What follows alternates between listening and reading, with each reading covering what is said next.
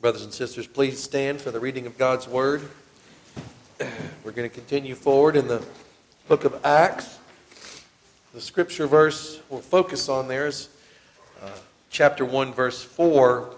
And the title of the sermon, as you can see, is To Wait for the Promise of the Father. Actually, your notes are not right. I didn't change it from last week. The title of the sermon is To Wait for the Promise of the Father.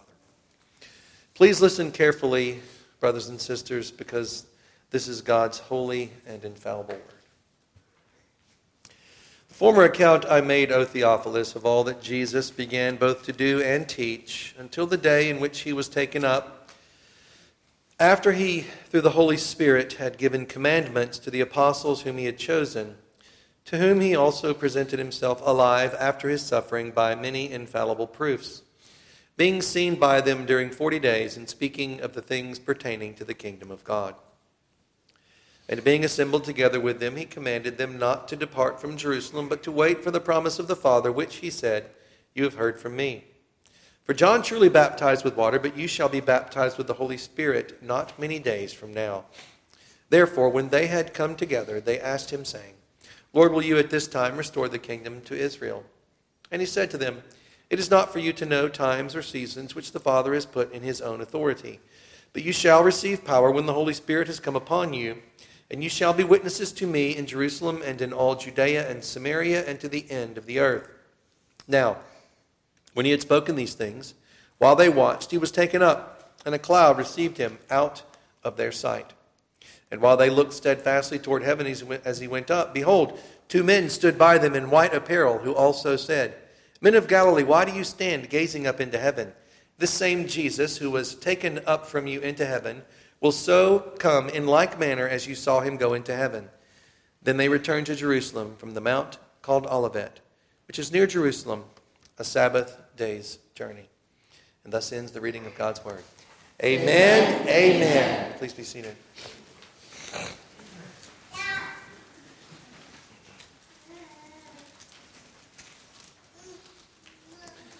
Preacher said one time if you are not waiting on the Lord in prayer, you have no reason to be involved in any ministry.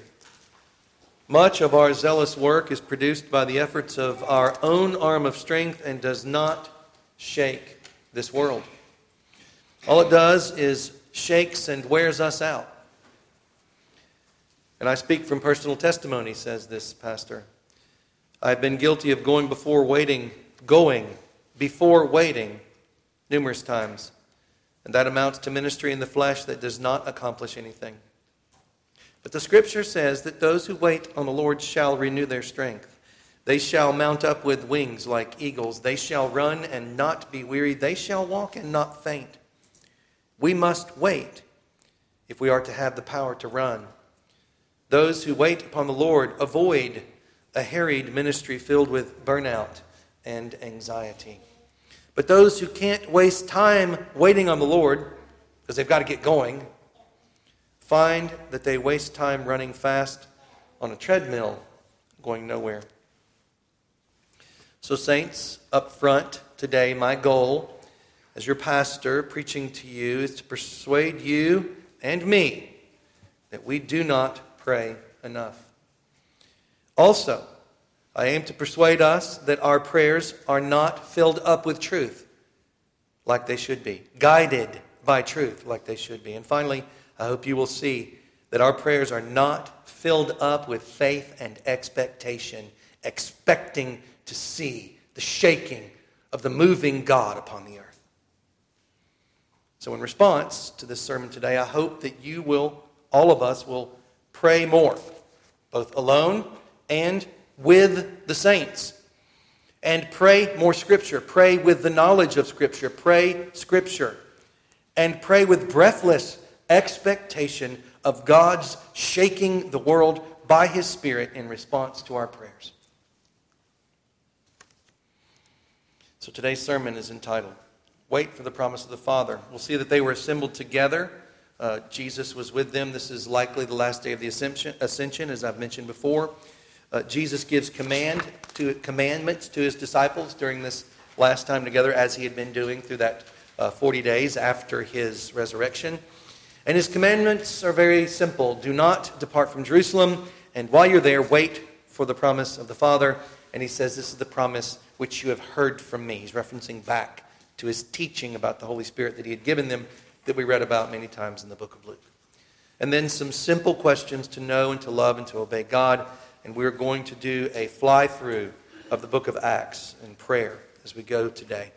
And may the Lord God bless us to be caught up in the vision that God has for this earth, the mission that He's given to His people, and that that mission that grips us will guide our lives daily into prayer, like we see for these disciples, these followers of Jesus. So, first of all, verse 4 and being assembled together with them. So here Luke takes Theophilus, remember it's to Theophilus, this is written to this single man, back to the Ascension Day teaching of Jesus. It's during this final day of teaching that Jesus gives his disciples these commandments. All the disciples that were there heard Jesus give these commandments. And just a quick note about Theophilus. I'm becoming more and more persuaded that he was likely a high priest uh, and that he uh, was a son of Annas, one of the five sons of Annas, and that he was a high priest from AD 37 to 41, and that he would have known much of what was going on. He was likely deposed by Herod Antipas I, which will give a lot more meaning when we get to the description of Herod Antipas I and how he died, that Luke gives us very clearly in the book of Acts. Uh, and we'll talk more about Theophilus uh, along the way, and again, becoming more convinced of who he was in history, described by Josephus as well, likely ended up being a, a, a guide, if you will, maybe even a general for an army during the late AD 60s. So we know a good bit about this man if that theory is correct. And all of it would have been the context of providing a courtroom defense for Christians who were being persecuted in the courts of the Jews. So when you look carefully at this entire document, Luke and Acts, it likely served the primary purpose into the, the hands of Theophilus to serve as a courtroom defense for Christians who were being brought to the Jewish courts. So that uh, is uh, become convinced of that recently through my studies. Now, this is during the meal that Jesus shared with them on the Ascension Day. Now, why do I say meal? Uh, Keener says in his commentary, presumably sharing salt here functions a, as a metonymy for sharing a meal. So it's a, a representative term for eating together, which Luke clearly affirms Jesus did with his disciples after the resurrection, probably including on this occasion. So, assembled together, that word very likely points to not just being together, but to sharing a meal together. So, the disciples are together with Jesus, most likely on the Ascension Day, most likely during this meal that they shared together on the Ascension Day.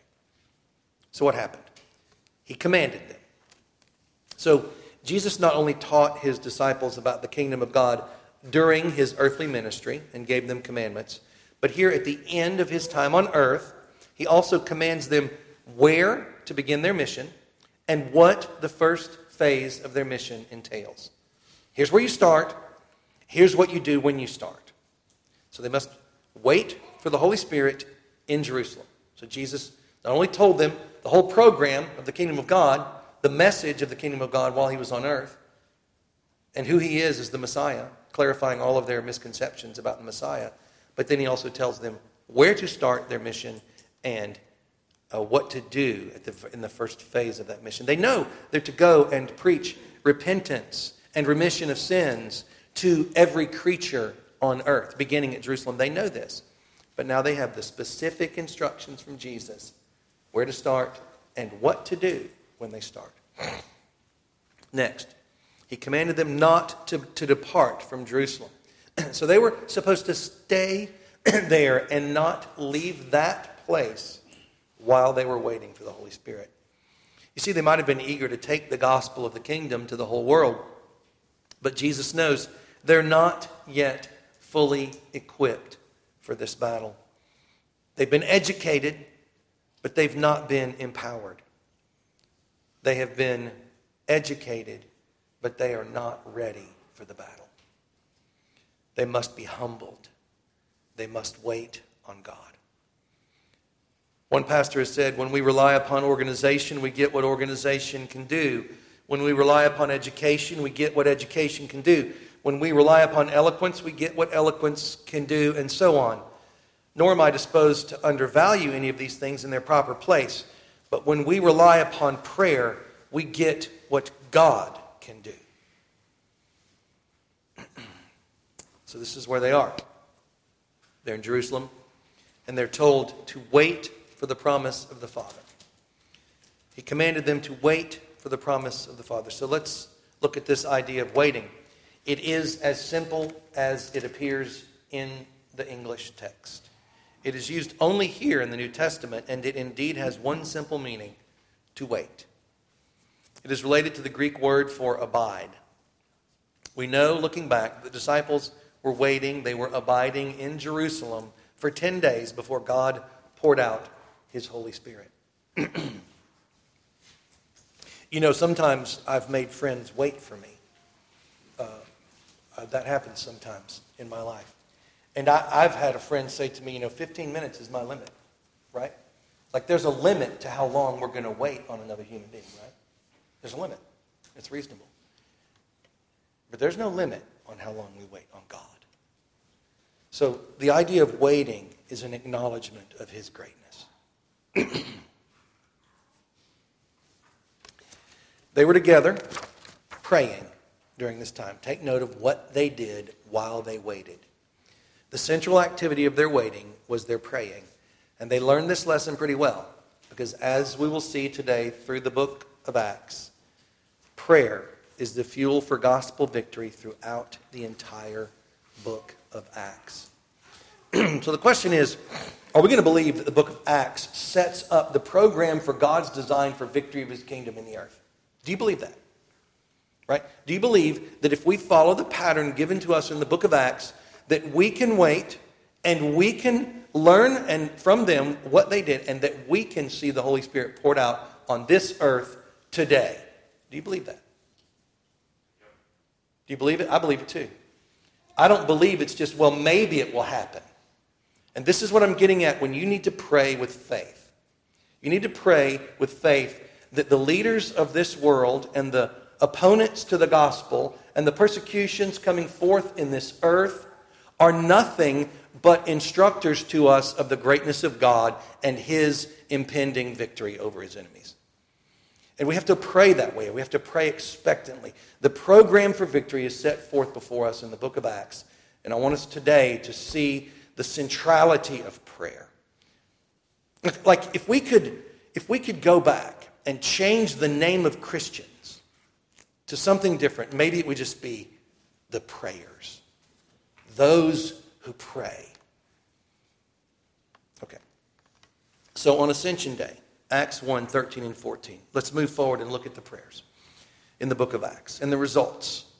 And when they had entered, they went up into the upper room where they were staying Peter, James, John, and Andrew, Philip and Thomas, Bartholomew and Matthew, James the son of Alphaeus, and Simon the Zealot, and Judas the son of James. These all continued with one accord in prayer and supplication with the women and Mary, the mother of Jesus, and with his brothers. They were all together. The eleven, the women, Mary his mother, and also the brothers of Jesus. You think they had other things to do? You think they had other things on their schedule for those 10 days? They canceled them. Did they go do something else with other people in other places? No, they did not. They were with the people of God, waiting on God, expecting the victory of God, because their lives were given over to the kingdom of God as their life's chief priority.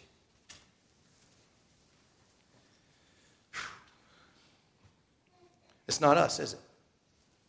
It's not us, is it? The kingdom gets a little bit of our lives. The people of God get a little bit of our lives. The prayers of the saints get a little bit of our time. Oh, we don't love God like we should. We don't love his kingdom like we should. We're not committed to him like we should be. What did they do? The text says they continued. That word is actually not in the Greek, it's just a verb, means that they were. That's what they were doing. And so there was a continuation. It's, that was what their plan was. So while they were waiting, they made a plan. We're going to pray. That's how we're going to spend our time. We're going to pray. Now, it's not necessarily continually, as we'll see later in the book of Acts, but they built, it appears they built their schedule around prayer. So to wait on God, to wait on the Holy Spirit, to bring the victory on the earth, what did they do? They built their schedule around praying together. That's what they did.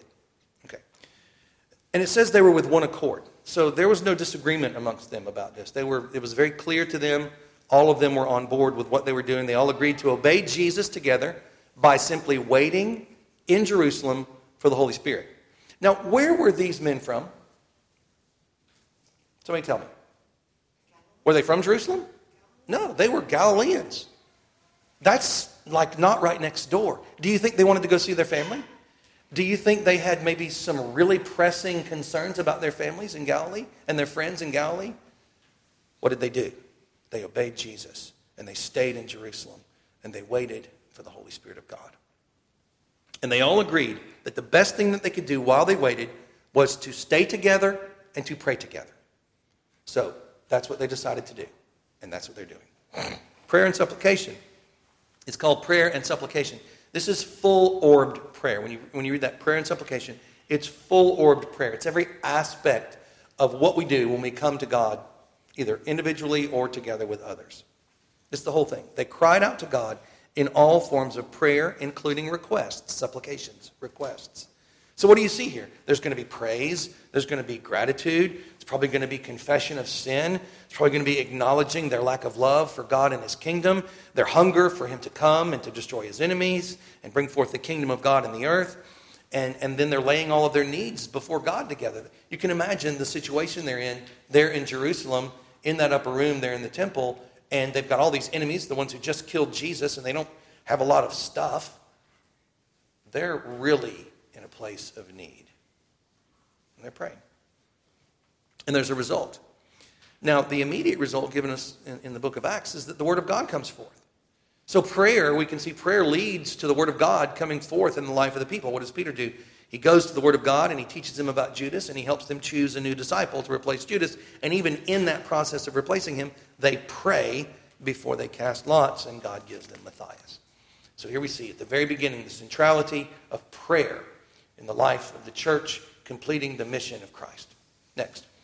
Peter and John, after they went before the council in Acts chapter 4, listen to what happens. And being let go, and again, this particular aspect of the book of Acts, it's like it lays out a lot more details than what we'll see after this, showing us what was likely going on in their prayers as they prayed through the entire book of Acts. And being let go, they went to their own companions and reported all that the chief priests and elders had said to them. So when they heard that, they raised their voice to God with one accord and said, Lord, you are God, who made heaven and earth and the sea and all that is in them, who by the mouth of your servant David have said, why did the nations rage and the people plot vain things? The kings of the earth took their stand, and the rulers were gathered together against the Lord and against his Christ.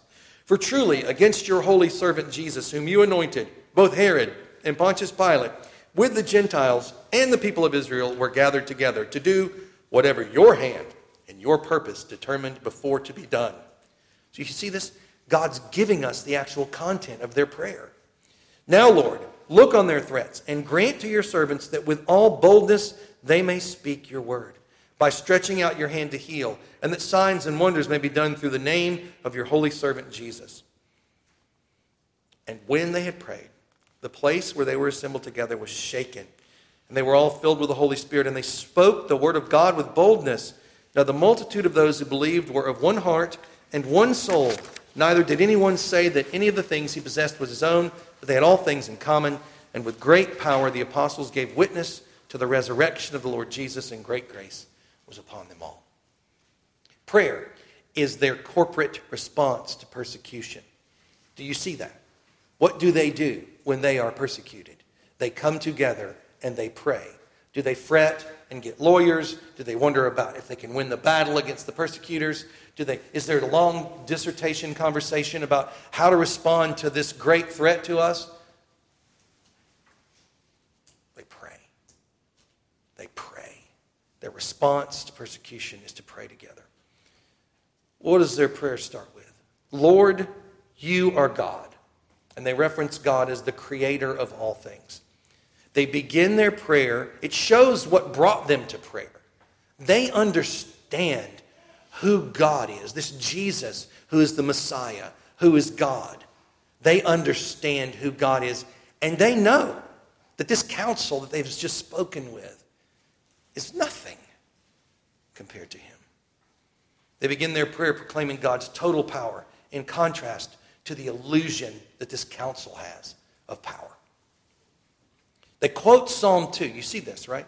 The Word of God in their prayers. They quote Psalm 2 in their prayer in order to emphasize the futility of those like Herod and Pilate who set themselves up against God.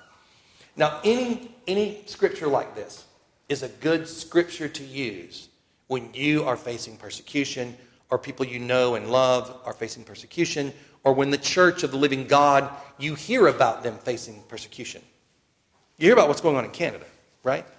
You, you've seen the most recent law. If you preach from the Bible about human sexuality in Canada, they can put you in jail for five years. Did you know that? That's in Canada, right up north here. Yeah, they just passed it. It was voted in unanimously in Canada.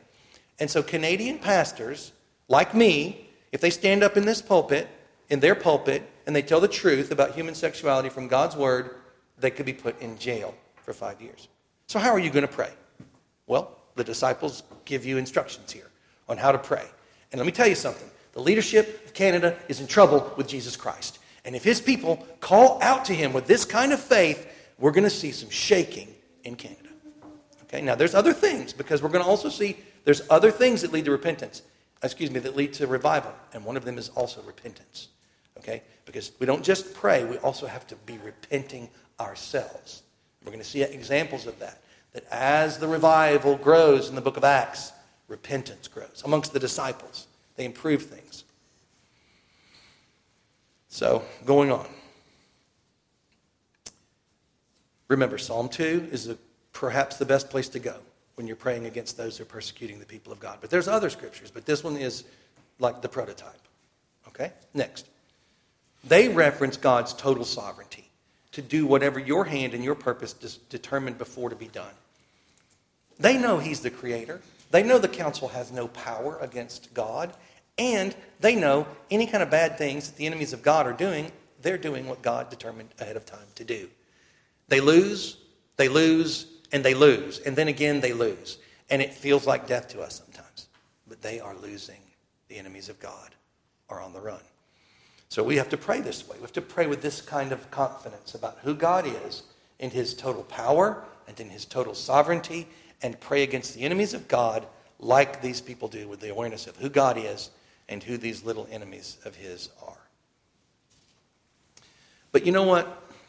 We're also we're also little. We're very, very little. God is big, but we are very, very little. And we have to be honest. When we look around us, you're a Canadian pastor, you know, you got your money, you got to pay for your family, love your wife and children, and you're not going to want to go to jail for five years. What are you going to pray? Well, here's they knew. They acknowledge the threats that are intended to frighten them into disobedience, and they cry out for boldness.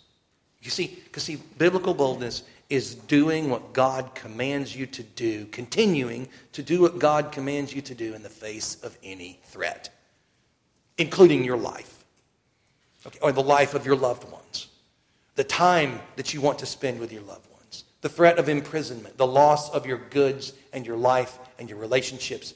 The devil will bring every one of those threats against you. And you know what's happening? God is teaching you and others who his real followers are. and we discover this too as we go through this because these are hard things for Canadian pastors right now. You know, it's a hard thing for any of us. So we need to cry out to God in our prayers for boldness because they know, you should know as well, that you're going to run away without God's help. You're going to run away from the battle. So am I, without God's help. But with His help, we'll humbly cry out to be obedient, even in the face of any persecution. Because the purpose of persecution from the devil's perspective is to make Christians stop praying, to make Christians stop preaching the truth, to make Christians stop using the invincible tools of the kingdom of God. So that's what, it's, that's what persecution is all about. And the question is, are you going to give in? I mean, are you, oh, really, the first question is, are you even in the battle? Because, I mean, that's kind of the first call, is to get into the battle and understand that you are to be linked up with a local assembly of believers doing what these people did to change the world. Right? Linked up with Christians in our area doing what these people did to be a part of the revival that God brought to the earth at that time. That's what we're called to be a part of. So if you're caught up in that and you're doing that, then you're going to be persecuted. The devil is going to come against you with these threats to make you stop. Okay? So, they also cry out to God for healing and signs and wonders to be done in Jesus' name. We need to cry out for miracles as well. Yes, miracles of healing. Yes, miracles of wonders. Now, I believe the word signs there points to the types of things that were likely limited to the time prior to the closing of the canon of the Word of God. So these are signs, but we can also pray out to God for, for miracles, cry out to God for miracles. Okay? Now, what is the greatest miracle of all? A human soul repenting and crying out to God for mercy. That, that's the great wonders we want to see. We want to see that when we speak the truth of the gospel to someone, they fall down on their faces and cry out to God for mercy, like what we see happening in the book of Acts. They preach, and do you think that there was all these conversions because Peter was just like the greatest preacher ever? He was anointed by the Spirit, right? But do you think those people would have repented if God was not pouring out his Spirit in their hearts to bring the word of truth to their minds and their souls? That's the miracle we cry out for when we pray. So, what was the result here? When they had prayed, the place where they were assembled together was shaken. And they were all filled with the Holy Spirit, and they spoke the word of God with boldness. So, God answered their prayer. He gave them the boldness that they asked for. The fright was pushed away, and the glory of Christ was brought before their eyes. And they saw this shaking, this physical manifestation of the presence of the Holy Spirit of God. I would love to see that. Okay, don't let your faith be so small to think that the Holy Spirit of God may not literally shake this building someday. Okay? Now, they didn't specifically ask for the building to be shaken. You see that. But God chose to give them a physical manifestation of the outpouring of the Holy Spirit. We may see that as well. There's reports of that in the history of revival. You know that, right? Physical manifestations of the outpouring of the Holy Spirit of God during times of revival. Is your faith aware of that? Do you have that knowledge? And are you um, afraid to think that way? To pray that way? Maybe God might do that here. The thing that happened that led to the activity was their preaching the Word of God with all boldness. And God gave them the shaking of that place, it seems, to increase their faith, to help them believe in Him more deeply. And what, what do we see after that? Three things unity of the multitude of believers, great power in evangelism, and great grace was upon them all. These are the fruits of prayer that we see there. Moving on, Acts chapter 6, verses 1 through 7. This is when deacons are brought into the New Testament church. Now, in those days, when the number of the disciples was multiplying, and I'll just stop there. We're going to talk about this over time. There was an early phase when they were adding to the church, and then, when new converts had been trained in evangelism, had been trained in the work of evangelism, then we start seeing this word multiplying taking place. Okay? And we all know mathematically the huge difference between addition and multiplication over time. So now we're in Acts 6, and multiplication has begun to occur. When the number of the disciples was multiplying, there arose a complaint against the Hebrews by the Hellenists because their widows were neglected in the daily distribution. So there's favoritism. Right? There's ungodly, unbiblical favoritism taking place. Then the twelve summoned the multitude of the disciples and said, It is not desirable that we, who's we, the twelve disciples, that we should leave the word of God and serve tables. Therefore, brethren, seek out from among you seven men of good reputation, full of the Holy Spirit and wisdom, whom we may appoint over this business. But we will give ourselves continually to prayer and to the ministry of the word. And the saying pleased the whole multitude. And they chose Stephen a man full of faith in the Holy Spirit, and Philip, Prochorus, Nicanor, Timon, Parmenas, and Nicholas, a proselyte from Antioch, whom they set before the apostles, and when they had prayed, they laid hands on them. Then the word of God spread, and the number of the disciples multiplied greatly in Jerusalem, and a great many of the priests were obedient to the faith. So, the disciples were multiplying before this, and at the end of this episode, they're multiplying greatly. So, a couple things from this. There was sin. They had to repent of sin in order to move and to grow. They repented of neglecting the Hellenists.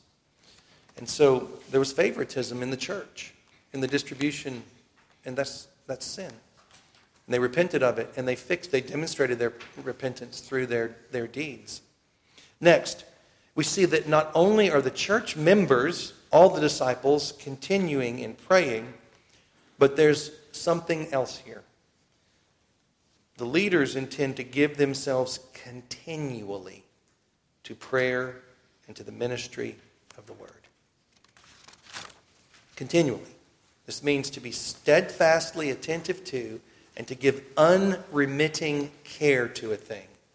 So it's more than the continuing than we saw that we saw in Acts 1. This is full-time ministry. We don't have one of these here at our church. May we pray that God would give us a man here at our church who has given his life full time to continually being in the Word and in prayer. We don't have one of those here. We all, all of us, every one of us in this church, we have jobs and we have to go and we have to work. And so we cannot, literally cannot give ourselves continually to Word and to prayer. Right? So the deacons, they were not giving themselves continually to word and prayer because they had this task that they had to oversee. Whereas the apostles are literally giving all of their time to prayer and the word. Going on. What did they do? When it was time to make deacons, they prayed and laid hands on the deacons. Church officers do not come into existence without prayer. So, what's the result of this? The word of God spread, and the number of the disciples multiplied greatly in Jerusalem. We see a different kind of multiplication, right? Maybe it was squared to begin with, and now it's cubed. Who knows? But it was multiplied greatly compared to just being multiplied. And the number of the disciples multiplied greatly in Jerusalem, and a great many of the priests were obedient to the faith. So we see now inroads are uh, occurring even amongst the priests at this point. Prayer you see the, the central role of prayer in this. Prayer is essential, it's not sufficient, but it is essential. Next, Acts 7. This is Stephen. But he, being full of the Holy Spirit, gave, listen, listen to him praying. Like so, this is a description of Stephen praying during his suffering. But he, being full of the Holy Spirit, gazed into heaven and saw the glory of God and Jesus standing at the right hand of God and said, Look, I see the heavens open and the Son of Man standing at the right hand of God. Then they cried out with a loud voice, stopped their ears, and ran at him with one accord, and they cast him out of the city and stoned him. And the witnesses laid down their clothes at the feet of a young man named Saul. And they stoned Stephen as he was calling on God and saying, Lord Jesus, receive my spirit. Then he knelt down and cried out with a loud voice, Lord, do not charge them with this sin. And when he had said this, he fell asleep. You see, prayer was what they did. They prayed all the time, even when they were getting murdered. Is that the description of your life? That you are always praying. You know that? We, we read that pray without ceasing. So there's an aspect of this where we can, even in our jobs, even in our daily activities, we can still be crying out to God and praying all the time, like we see Stephen doing. Prayer must include seeing Jesus accurately. So we see another key part of prayer is looking to Jesus. And even as he was dying, Stephen continued in prayer and look at the, the content of his prayer. It is filled with love for his enemies. So even as we're praying the Psalm 2 types of prayers, even as we're praying against the enemies of Christ in Canada and, and wherever they may be, we have this same heart as Stephen if we're filled with the Holy Spirit a love for our enemies. And what's the result of this? Well, it's kind of a surprising result. It doesn't necessarily look like the kind of fruit that you'd want from prayer. Great persecution arises. That's what happens next. So sometimes when a, a person is faithful, their life is controlled by their walk with God, prayer is the mark of their life, they will be persecuted and they will be mistreated. And that can lead to a great outbreak of Christians being faithful to God and subsequent persecution upon all those Christians being faithful to God. A week from today, all the churches in Canada are being invited, or they're actually pleading with all of them, that every pastor in Canada would stand up and preach on what the Bible says about human sexuality. And that every pastor in Canada would do that. So you see, you see how this works. Sometimes Christians are spurred on to greater obedience when they see a, a, a dear brother persecuted. And that's what happened. So this great persecution burst out. But you know what happened? It led to church growth. And that's what always happens. You know, that's why the devil's always so frustrated. Acts chapter 8. When the apostles who were at Jerusalem heard that Samaria had received the word of God, so the gospel's gone forth to Samaria at this point, they sent Peter and John to them, who, when they had come down, prayed for them that they might receive the Holy Spirit. For as yet he had fallen upon none of them. They had only been baptized in the name of the Lord Jesus. Then they laid hands on them, and they received the Holy Spirit. So here we see the very simple principle that prayers of faith lead to the outpouring of the Holy Spirit. And we can help others receive the outpouring of the Holy Spirit. Now we see that this is an apostolic work, so as we study this, there's some theological nuances we need to look at. But as everyday Christians, non apostolic Christians, we have access to the apostolic word, the word of God. And so when we minister to others using the word of God and we pray together with them, we can help them receive a greater outpouring of the Holy Spirit of God through our ministry in their lives. Acts chapter 9. So the Lord said to him, Arise and go to the street called Straight, and inquire at the house of Judas for one called Saul of Tarsus. For behold, what's Saul doing? He is praying. And in a vision, he has seen a man named Ananias coming in and putting his hand on him so that he might receive his sight. So here's Ananias. He's praying, and he receives this vision from God to go and to help Saul. Saul, meanwhile, is praying when God gives him the vision that Ananias is going to come and help him. So they both receive a vision from God while they're praying. New relationships and new sight arise from prayer here. And we'll see that as the theme that goes on, is that relationships grow out of prayer as well. Prayer together increases our love for God and one another, increases our trust for one another. As we pray together, we grow together in Christ. Next, Acts chapter 9 verses 37 to 42. But it happened in those days that she became sick and died. When they had washed her, they laid her in an upper room. And since Lydda was near Joppa, and the disciples had heard that Peter was there, they sent two men to him, imploring him not to delay in coming to them. And Peter arose and went with them. When he had come, they brought him to the upper room. Now, you all know what's going to happen, right? Remember, this is the book about continuing what Jesus began to do and to teach. And all the widows stood by him weeping, showing the tunics and garments which Dorcas had made while she was with them. But Peter put them all out. And he knelt down and prayed. He didn't address her body first. He knelt down and he prayed. And turning to the body, he said, Tabitha, arise. And she opened her eyes, and when she saw Peter, she sat up. Then he gave her his hand and lifted her up. And when he had called the saints and widows, he presented her alive and became known throughout all Joppa, and many believed in the Lord. So Peter prays. What is the result? God raises Tabitha from the dead. And what results from that? Many new converts throughout the entire city. You see, it starts with prayer. Next. So, this waiting on God, this waiting for God to move, is a theme not just for those first 10 days, right? They know they must have the movement of God at every step of the way, and that their prayers to God are critical to that occurring. They, they don't presume on God's work. Do you see this?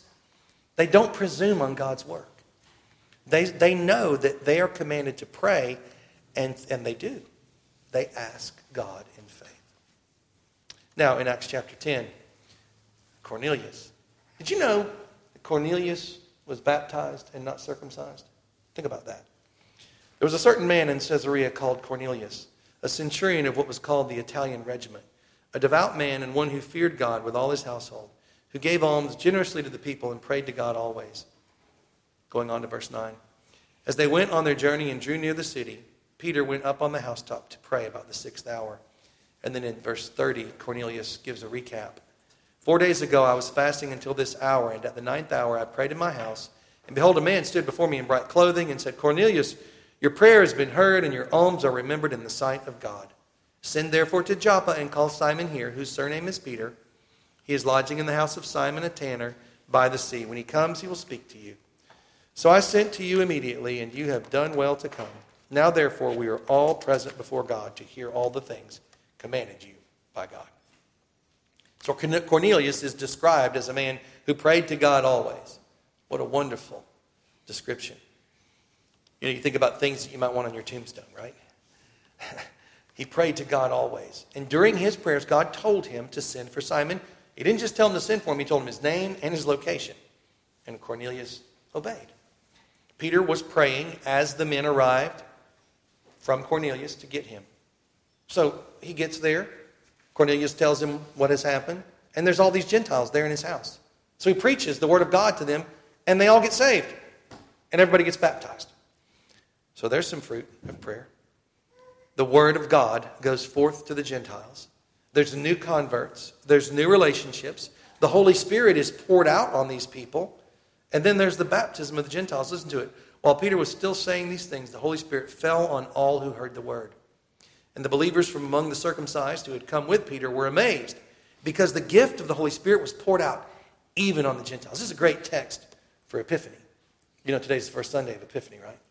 Which means, you know, the revealing. Oh, look. Right? And so the gospel's going forth to the Gentiles is the big idea of Epiphany, right? And then, of course, we read about Jesus being baptized uh, with the Holy Spirit coming down and the Father speaking from heaven. So Jesus is the epiphany right there. That's why that's the text that we read today in our, in our reading as a part of the liturgy. So the Gentiles are receiving this as well. Uncircumcised Gentiles. For they were hearing them speaking in tongues and extolling God. Then Peter declared, Can anyone withhold water for baptizing these people who have received the Holy Spirit just as we have? Peter's like, uh, Get some water. We need to baptize these guys right now. And he commanded them to be baptized in the name of Jesus Christ. Then they asked him to remain for some days. So going on now to Acts chapter 12. So Peter's in prison again. Peter, you know, he's not afraid of prison at this point in time, right?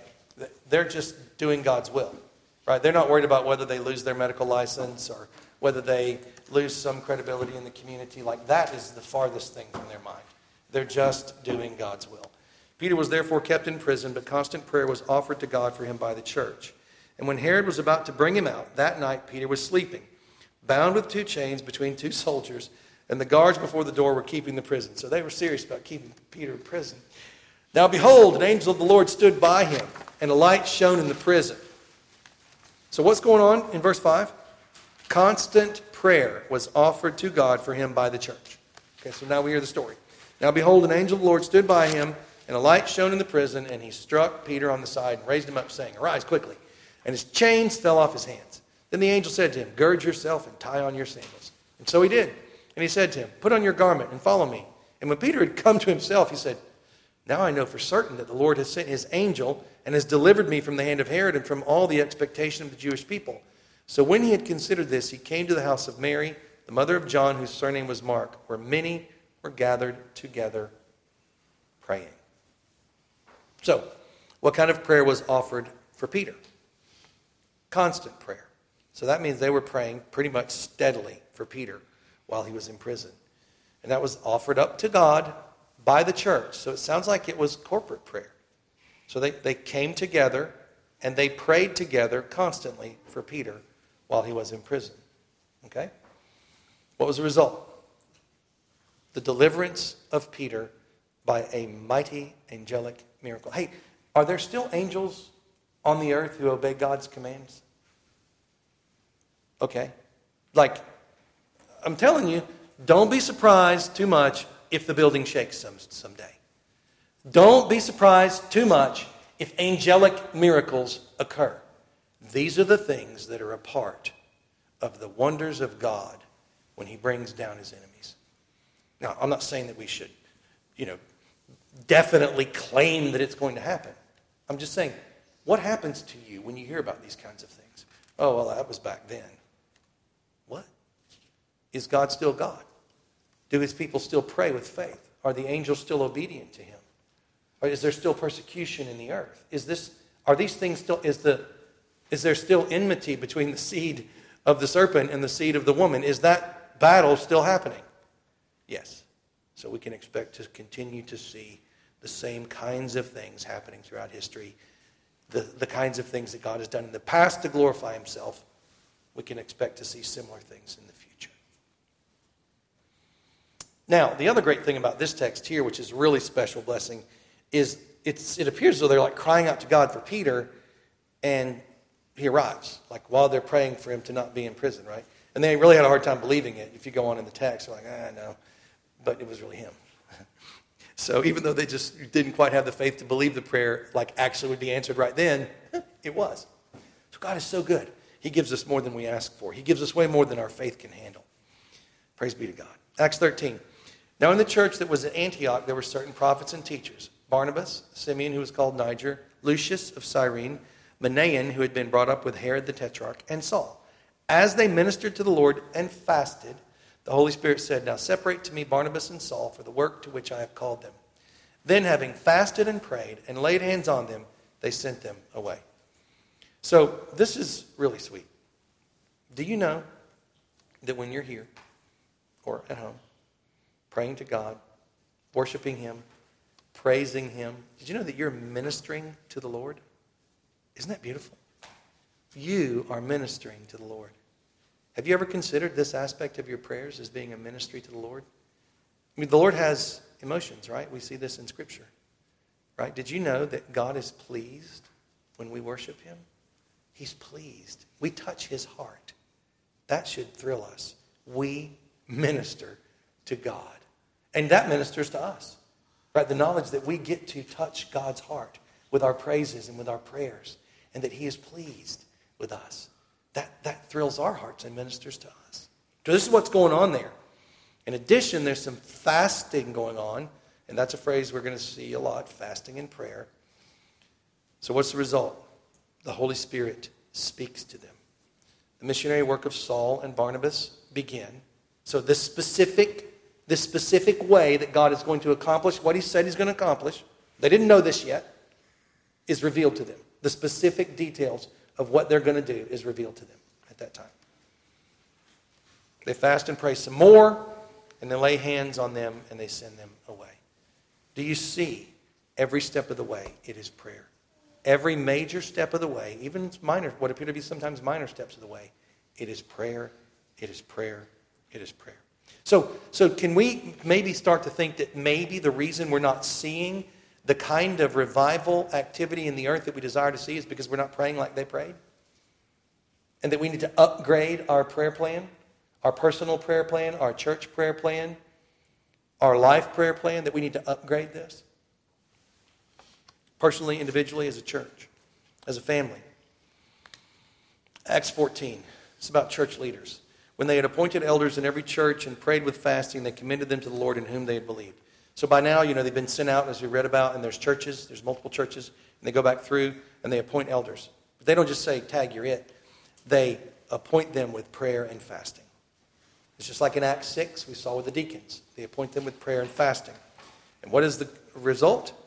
It's not just words, they are actually commended to the safe care of God. The prayers had the effect of commending these church leaders to the safe care of God. Acts 16. And on the Sabbath day, we went out of the city to the riverside where prayer was customarily made, and we sat down and we spoke to the women who met there. So, another time, Paul is ministering in, in another city. Now, a certain woman named Lydia heard us. She was a seller of purple from the city of Thyatira who worshiped God. The Lord opened her heart to heed the things spoken by Paul. And when she and her household were baptized, she begged us, saying, if you have judged me to be faithful to the Lord, come to my house and stay. So she persuaded us. Then the next section begins with, Now it happened as we went to prayer. So note the things that God does during prayer meetings. So it's not just like the, the obvious results of the prayers that we ask God to accomplish, but the things that happen in the midst of his people when they are doing that. New relationships, evangelism, conversion. Her heart was opened. Household, you know, I, I'm trying to think. There's only been a few times in my life that I could say, you know, I was talking to somebody about the Word of God, and their heart and mind were open to the Word of God as I was speaking to them. You know, like they reported that to me, especially in a conversion sense. Well, this was happening all the time in the book of Acts. And this happens all the time throughout church history when we read about revivals.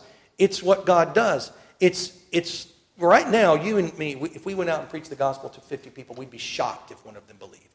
Tell the truth. You would, wouldn't you? You'd probably be shocked. Well, back then, they'd be shocked if one didn't believe when the Holy Spirit is being poured out in revival times. Okay. As we went to prayer is just a phrase that's showing us again that the whole church is defined by this activity. Prayer defines them and their schedule and their activities. They understand that their hearts reaching up to God, their hearts crying out to God, are essential to accomplishing the mission that God has called them to accomplish in the earth. Next, Acts 16.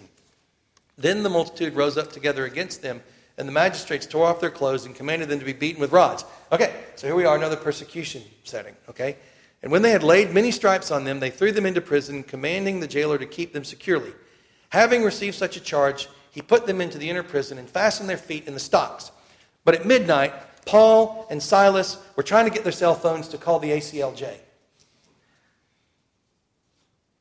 That's not what it says. That is not what it says. Paul and Silas were complaining can't believe that God got them into this. No, no, I don't see that either. Listen, faith sees things other than prison bars and prison chains and other prisoners. Faith sees things other than the situation that persecution puts us in. Faith sees a lot more. And then Paul and Silas, they see it. But at midnight, Paul and Silas were praying and singing hymns to God. And the prisoners were listening to them.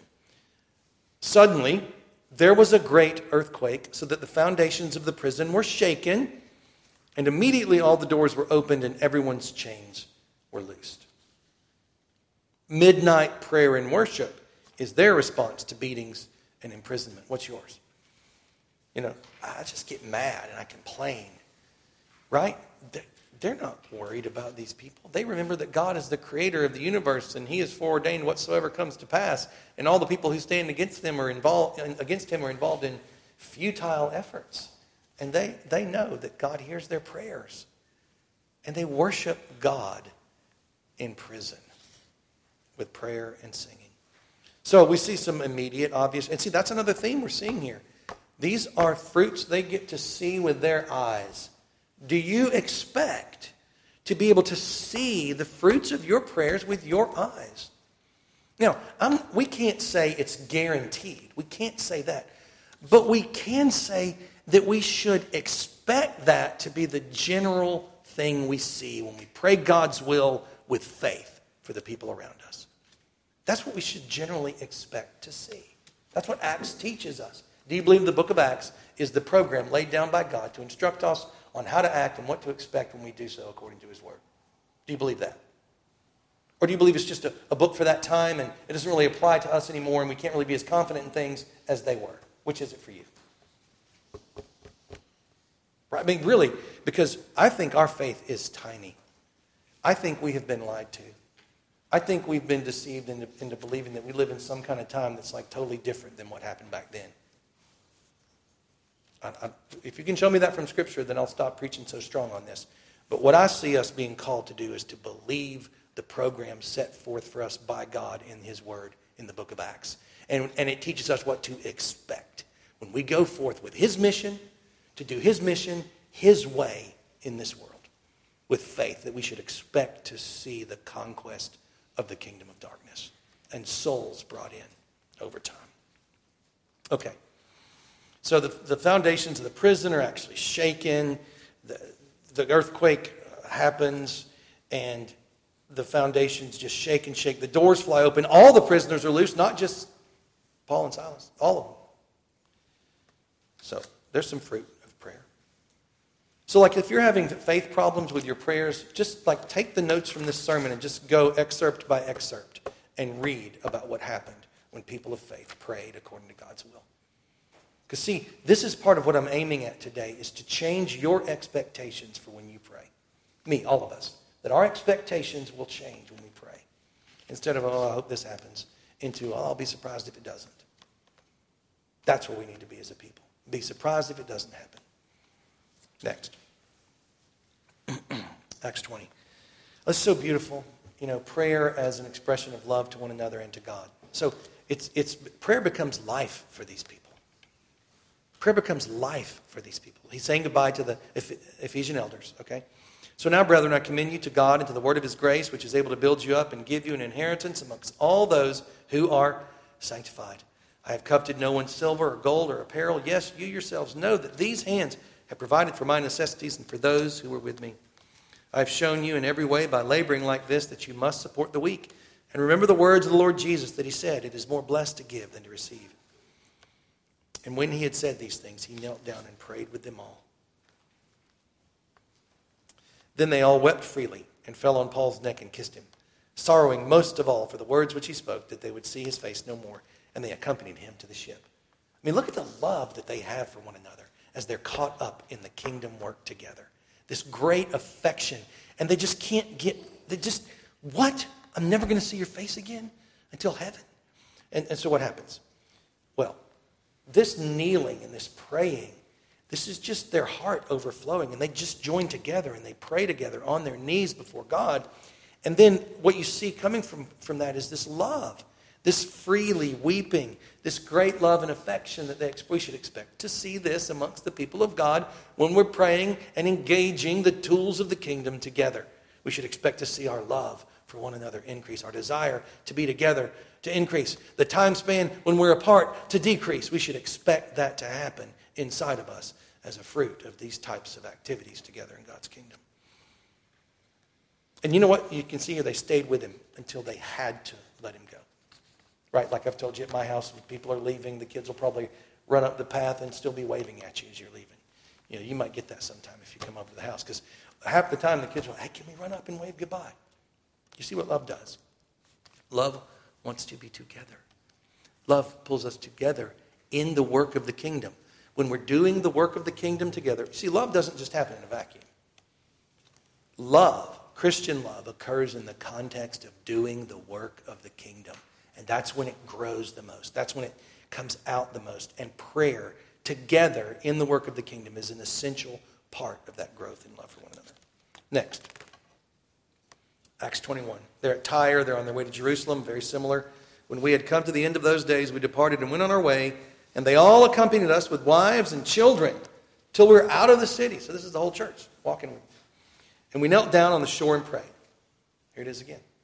So, like this kind of a goodbye is the kneeling down and praying together before the goodbye, is what it sounds like was kind of the pattern in Paul's life. When we had taken our leave of one another, we boarded the ship and they returned home. They all knelt down on the shore together and prayed. You hear that? So we see prayer also as an expression of love for one another. The praying together is a way of loving one another. Do you see that? Praying together, being together for corporate prayer meetings is a way of loving one another and growing in our love for one another. And they were together until the necessity of the parting, same as before. And so, you know, we kneel in prayer during our worship, right? It's, it's good to kneel together in prayer. And you know what? If you want to kneel during worship sometime, if that comes to your mind, you want to fall on your face sometime, go right ahead. Go right ahead. If God moves you to express what He's doing in your life with the posture of your body, please feel free to do it. Whether it's hands in the air, or whether it's on your face before God, or whether it's kneeling, I trust that the Lord's going to keep this place from becoming a madhouse. okay? It's not going to be an out of control place. But I don't want you to think that you must restrain your body posture according to what our typical pattern is. Okay? That makes sense? Okay. But they did do it together. It was a corporate activity, and so it had order to it. So I'm not calling for disorder. You understand that? Okay. Next, Publius. It happened that the father of Publius lay sick of a fever and dysentery. Paul went into him and prayed and laid his hands on him and healed him. So there's the fruit of the prayer. Right? He didn't just lay his hands on him first. We see the same pattern with Peter. He healed him after. What happens next? Well, the word spread. When this was done, the rest of those on the island who had diseases also came and were healed. So prayer comes first, and then they're all friends, basically. They all just love each other. What happens? They also honored us in many ways, and when we departed, they provided such things as were necessary. So they're, they're, they needed things, and they got these things as a part of this cascade of events that occurred after Paul prayed.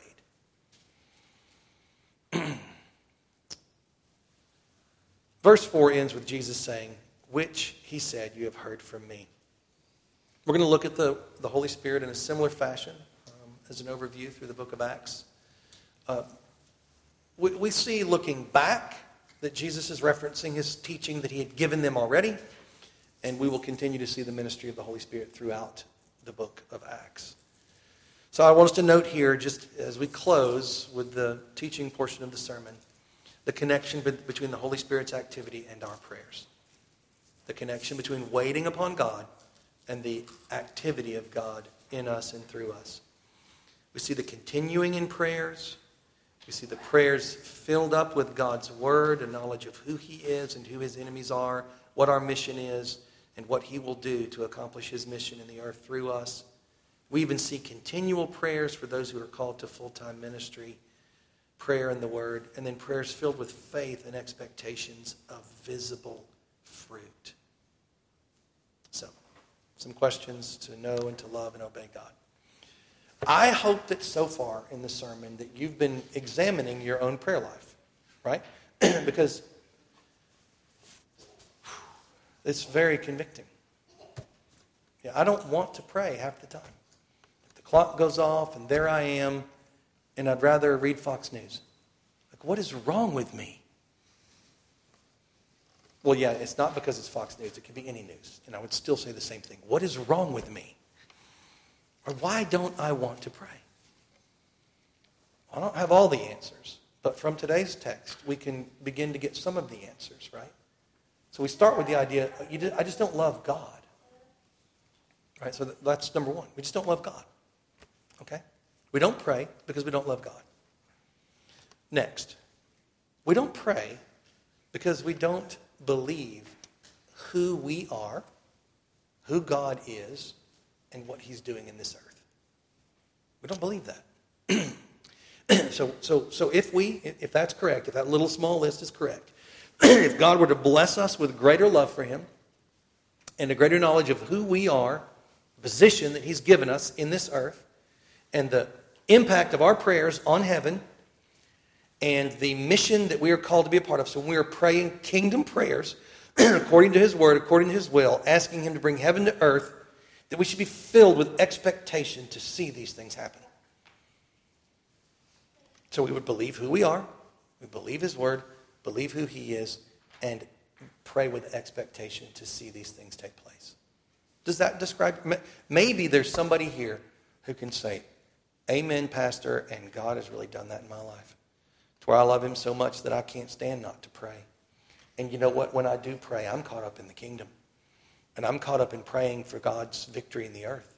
And I'm praying God's word, and I'm aware that He is the creator and the sovereign one, and that His enemies are nothing in His sight. And I'm looking for these prayers to be answered. And I can't wait to see what's going to happen. That's not me. Sometimes it is. I'm not saying it's never me. I imagine it's probably sometimes you too, right? But let, may God grant this to be every day of our lives. May God grant us to be those who are called. Matt is a man who prays continually. The, that Foothills, that's a church that prays all the time. What, are they, what, are they, what is Foothills known for? Prayer. May that be true. We are known, you know, we want to be known obviously for the preaching of the word and, and sound doctrine, but in terms of what we do, what, how we schedule our lives, are we known for prayer? So, in your personal life, when you make your schedule, I'm sure each of you has made a weekly schedule broken down by 30 minute increments, correct? Some of you are looking at me like I'm crazy. Others of you are saying, well, 15 minutes, right? So, but everybody needs to have a schedule. Budget your time, right? When you budget your time, You got to start somewhere, right? What do you start with? What, what do you put in your schedule first? I would propose to you today that the first thing you should put in your schedule is time alone with God to pray, to be in His Word and to pray. Okay? And then you build your whole schedule around that. How much you sleep, when you go to bed, what time you got to leave in the morning, the whole thing. I'm assuming that all of you already know that and are already doing that. But if you're not, please make the change now. Right now. Stop what you're doing, sit down with your schedule, and build your life around prayer. Okay? Your life schedule. All right, that's number one. Now, the content of your prayers. Do you pray as if you're caught up in the kingdom mission? Okay, because when you pray, sometimes we can just get caught up with, well, you know, I'm feeling this way. Please help me grow this way. Please, please help so and so with their, their sickness. And these are, these are good prayers, but not if they're disconnected from the kingdom of God. Now, why are you praying for someone to be healed? Why are you praying for your heart to be touched and to grow in love for Him? I hope it's because you desire to be a part of the kingdom's growth and success through your life. Right? You see the difference? Right? So we, we are members of the kingdom of God. Jesus Christ is our king. He's bringing forth his kingdom program in the earth, and we have a role to play in that. Do your prayers reflect that? Who he is, who his enemies are, who you are in that process, and what he's doing in the earth. And do you have, are you filled up with expectation as you pray these prayers? As you look around at the world, because see, all we see the disciples doing is seeing the enemies of God and praying towards it. Is that what you're doing? You know, are you praying towards the gaps between heaven and earth? Is that where you're praying? Is that how you're praying? To see heaven come to earth? Is that the content of your prayers? And are you filled up with expectation and just going to rejoice when you get to write down next to that one, Grandma got saved? Mm, mm, mm. Exclamation point. Grandpa got saved. My child got saved. Our elected officials repented of the murder of babies. See, go on and on and on. America has repented before God and come back to its first love, like we pray every Sunday after Sunday. You pray that prayer with expectation? To see that it will, could happen, that you could see with your eyes. Maybe South Carolina will rise up and say, We love Jesus Christ as a public expression of our civil priorities. Are you praying with expectation that this world will look like it belongs to Jesus Christ? And that your prayers can be a part of seeing that take place your marriage, your family, our church, this community, this state, this nation, this world. Now, let's, I could say more, but let's talk about corporate prayer. Okay, this, this sermon prompted me to think a lot about what we do as a church in prayer. Okay? Do you think we pray enough together as a church? I don't think we do. That's, that's my heart answer. I don't think we pray together enough as a church. Okay? Now, I think the content of our prayers can be improved, but I think a lot of times when we're together, I'm hearing these kingdom prayers. I'm hearing an awareness from the people who are praying these things of, that we are part of this kingdom mission. but I got to tell you, sometimes I don't hear these prayers being prayed with faith and expectation to see it happen. It's kind of like a toss up. Maybe the Lord will do it, maybe He won't. I'm being faithful to pray. Well, we'll see what happens. Pray with expectation. But now that means you've got to be confident that you're praying God's will. Right? That when you're looking out and you're seeing the enemies of God coming against the people of God and trying to destroy the advancement of His kingdom, that you're praying properly. So I think that, that's my assessment of where we are as a church. I think we need to pray more, and I think we need to pray with greater expectation and faith. Now, I know what the average drive time is to our church. like off the top of my head, I can probably tell you that. So I know how hard it is for y'all to get here for the prayer meetings. I understand that. That's a part of who we are as a church. So if you cannot make it to the prayer meetings, maybe have one in your neighborhood. Reach out to other Christians in your neighborhood and start one in your neighborhood. Or maybe you find a faithful little church where you live and you're there for their weekly prayer meeting, and you're joining in and you're praying there. If you can't be here, be somewhere more often praying with the people of God. That's, that's my pastoral counsel. If you can't be here for the prayer meetings, please be some. Like I think we. How often were they meeting corporately? Well, yeah, because they lived right there in Jerusalem together. And even as the church was spreading, they were. You could see the way the local community is structured is not based on being, you know, this kind of time apart from each other, distance away from each other. So, please look at your family life and increase how much you pray. Improve the contents to make them kingdom prayers and pray with great expectation. So, you know, in our family, we need to pray more. Clarks, would you agree that we need to pray more? We need to follow through on our plan to pray, and we may need a better plan. Now, look, I also want to talk about our corporate prayer that we have here. Okay, I have some, some, uh, some more pastoral counsel for every person here regarding when we pray together. Okay? First of all, men, please arrive ready to pray kingdom prayers, stimulated, stimulated by your knowledge of what's going on in the world, driven by God's word, filled with faith as a kingdom warrior with expectation. I ask every man here to do that. And, and you know what? We might just end up having a three hour church service, and that's okay. All right? Do not ever feel that there's any time constraints to how long we're here. Ladies, you know, the men pray during prayer. You don't pray during prayer. You can write prayers ahead of time to give to the men in your life. Please do that.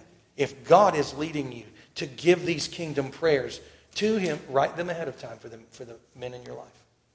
Okay? Now, also, ladies, you know, the ladies were there. They were, they were a part of this whole gathering as well. Even if you're not praying out loud, have those kingdom prayers soaring up with the men as they pray. Agreeing with the prayers that you're hearing and even bringing your own alongside them as you listen. Active, corporate prayer. Men show up here with this understanding of what it means to wait for the Holy Spirit of God. And what did they do? They prayed as they waited. And so God will lead you, He will show you, He will give you the words from His Word to guide you in the prayers for the kingdom. All that to say, I think we can improve on our corporate prayer time together. If we're going to have it, and we are, let us continue to improve upon it. Amen? Okay, next. Um, oh, I've already covered everything. I got ahead of myself, and the rest of my questions have already been asked. Um, simply put, there's nothing more important than God and living our lives for Him and being caught up in the kingdom work that He's called us to to be a part of preaching repentance and the remission of sins in His name to every creature on earth. And prayer is an essential part of that occurring. I don't know about you, but I really am longing to see that with my own eyes, right? But just like most Americans, you know, I just want to go through the drive through, you know? There's no drive through Christianity. We have to wait on God. We have to work in prayer. We have to cry out to Him according to His word, according to His revealed plan for this earth. And with faith and expectation that we would see some of it with our own eyes. Let us pray. Almighty and gracious Heavenly Father, we confess our sin to you, Lord, that our hearts do not love you as they should, that we do not prioritize our lives around your kingdom as we should, and thus we do not pray as we should. Not enough, not properly, and not with faith and expectation. O God in heaven, with one heart and in one accord, we cry out before your throne to remedy this for our church, we ask and for your people in all the earth. that we would see with our own eyes the outpouring of your Holy Spirit. In Jesus' name.